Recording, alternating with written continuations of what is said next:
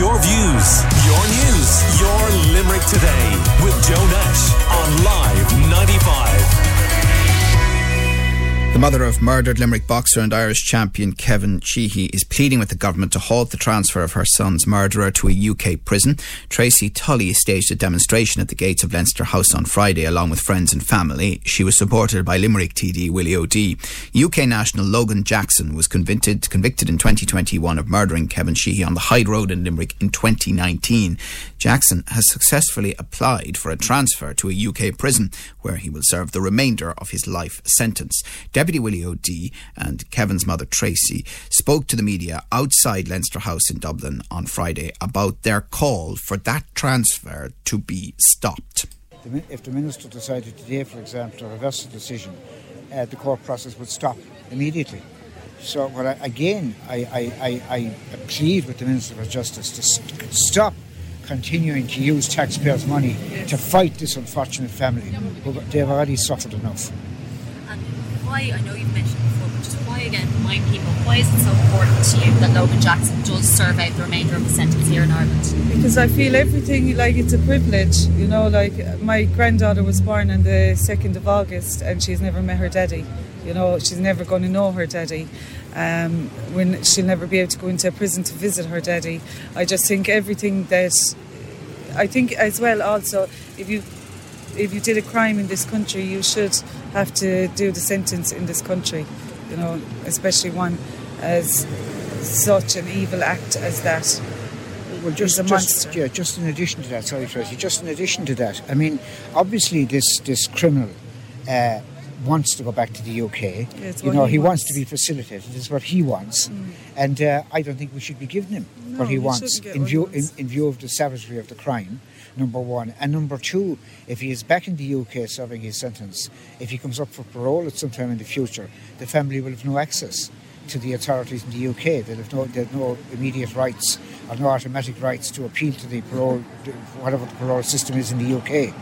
Uh, so I, I, I think it's, it's, it's, it's totally undesirable. And, you know, I mean, I was, I have to say, I was taken aback. I was shocked at the, at the speed with which it was decided to repatriate him. And, uh, you know, without any consultation whatsoever with the family. And I, I got the strong, the distinct impression, I may be wrong here, but I got the distinct impression when I spoke to the Minister personally about it, as I did, that uh, it was a recommendation from the prison service that she just decided to act upon. Uh, but that's not good enough. I mean, the family, the family have to be taken into account here, and you see how you can see yourself today how this has affected the family, how this has affected Kevin's mother, and so we're simply looking for justice here today. And I think justice dictates that this decision be reversed. As you say, it is taking an awful lot out of is you as taking well. an awful lot out of us as a family as well. I went into a deep, deep, back into deep depression uh, last few weeks. Um, just, just afraid of everything, and who do you trust anymore? You know. So yeah, it's taken an awful lot out of us as a family, and you can't grieve. You know, you can't go move on even with your life till this is The over. minister is responsible for that, Tracy. Yes, Yeah. yes, I do. Yes. Teresa, how was she disre- disrespectful to you? You said a couple of minutes ago. What, what sort of response did she give you all through this time? Um, very little response, really. Do You know, we really reached out to her, and there was not much back. You know, and very there was no.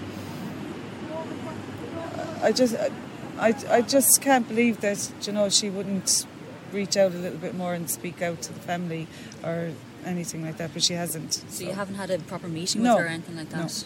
Okay. Willie, have you tried to get a meeting with the minister, with, with Tracy? This For is the family. meeting. Well, well, no, I, I didn't, quite, quite frankly, because uh, I, I t- took it upon myself to meet her myself. Yeah. I met the Taoiseach myself. Yeah. I raised it in the Dáil. Yeah. I didn't think it was, it was, it was. Uh, I didn't think I needed uh, to, to, to, to go through the process of dragging the family up for yet another meeting. Of course, yeah. Uh, and uh, but you know, and, and I'm, I'm very sorry actually that the family have to be here today. I mean, it is a strain on them, as, as you know, Hugh. And I want to thank, by the way, all the media for their attendance here today.